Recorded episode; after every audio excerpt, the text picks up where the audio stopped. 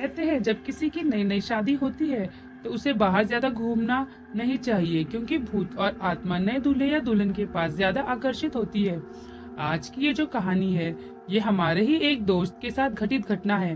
उसकी शादी के दो तीन दिन के बाद की बात है, जब उसकी बीवी अपने घर गई हुई थी और वो अपने कमरे में अकेला ही था। उस दिन, और अब ये कहानी मैं उनके ही शब्दों में जारी जारी रखूँगा। मेरा नाम नीरज है मैं जब भी उस दिन को याद करता हूँ तो मेरा दिल सहम सा जाता है। ये बात मेरी शादी के दो दिन के बाद की बात है। मुझे घर में सब गाँव में बाहर घूमने के लिए मना करते रहते थे, पर मैं कहाँ मानने वाला था। और जब मैं शाम को घर आया, तब थोड़ी थोड़ी बारिश होने लगी थी।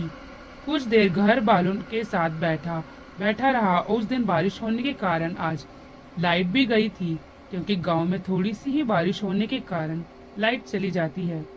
लाइट जाने के कारण पूरे घर में अंधेरा सा हो गया था और मैं अपनी जगह से उठकर जो मिठाई रखी थी, मैं जाकर सभी मिठाइयाँ उठा उठा कर खाने लगा। वैसे मैं कभी मिठाई नहीं खाता था, पर उस दिन मैं लगातार मिठाइयाँ खाए जा रहा था और मिठाइयाँ खाकर मैं अपने कमरे में सोने चला गया। दरवाजे में कुंडी लगाकर मैं अपने बिस्तर पर सोने चला गया। सोते हुए अभी मुझे आधा ही घंटा हुआ होगा। तभी मुझे किसी औरत की आवाज़ आई। वो बोल रही थी, नीरज, कैसे हो? और हो गई शादी? मैंने एकदम से आँखें खोलकर देखा तो मेरे सामने एक औरत खड़ी थी, जिसने लाल रंग की साड़ी पहनी थी, और वो धीरे धीरे मेरे पास आती जा रही थी। मैं अभी यही सोच रहा था कि यह अंदर कैसे आ गई, क्योंकि मैंने तो बंद कर, दरवाज़ा बंद कर रखा था, और अंदर कैसे आ गई? और ये कौन है मैं उसका चेहरा याद कर रहा था। तभी मुझे एकदम से याद आया।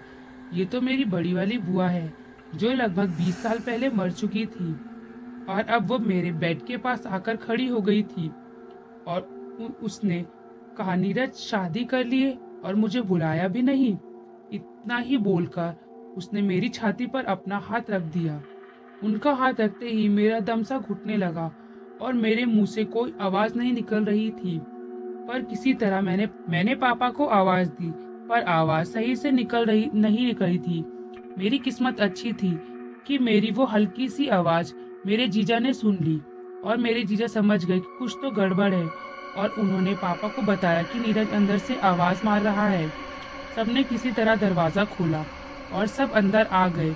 सब अंदर आ गए तो थे, पर वो अभी भी मुझे वहीं खड़ी नज़र आ रही थी।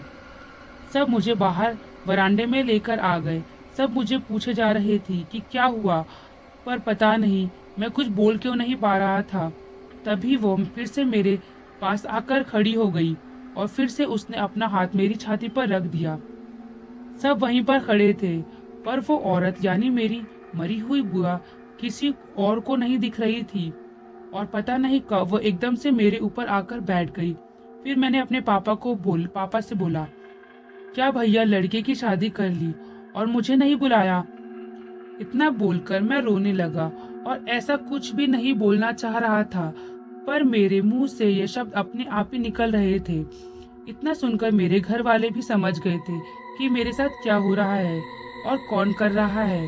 तभी फिर वो मेरे ऊपर से नीचे उतरी और मुझसे ये कहने लगी, चलो नीरज, चलो, यहाँ कोई तुम्हारा नहीं है, हम लोग अपने हैं।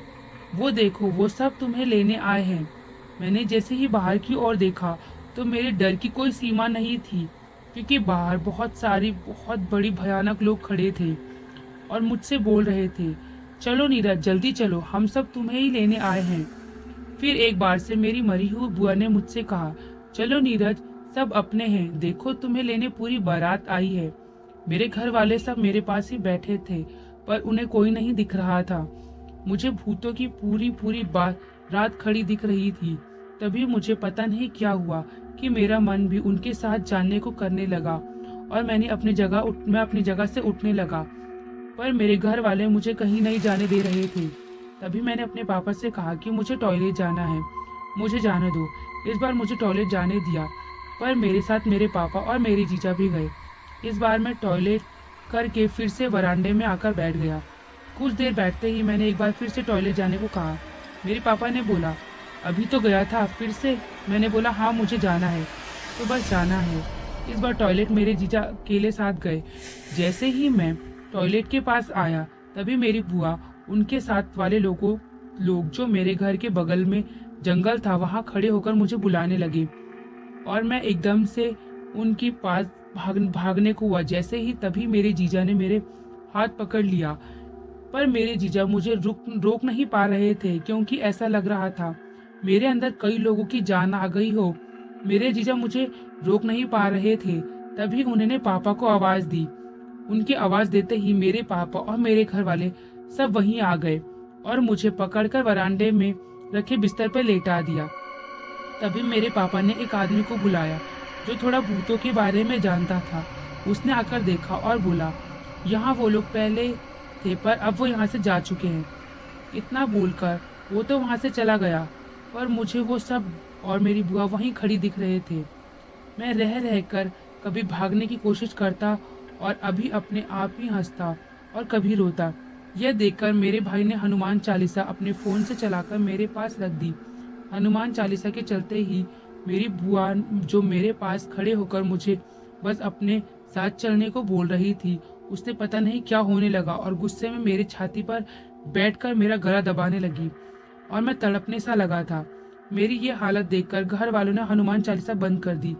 हनुमान चालीसा बंद होते ही मेरा गला छोड़कर छाती के नीचे उतर गई और मैं भी एकदम से शांत हो गया। उस रात मेरा पूरा परिवार मेरे पास ही बैठा रहा।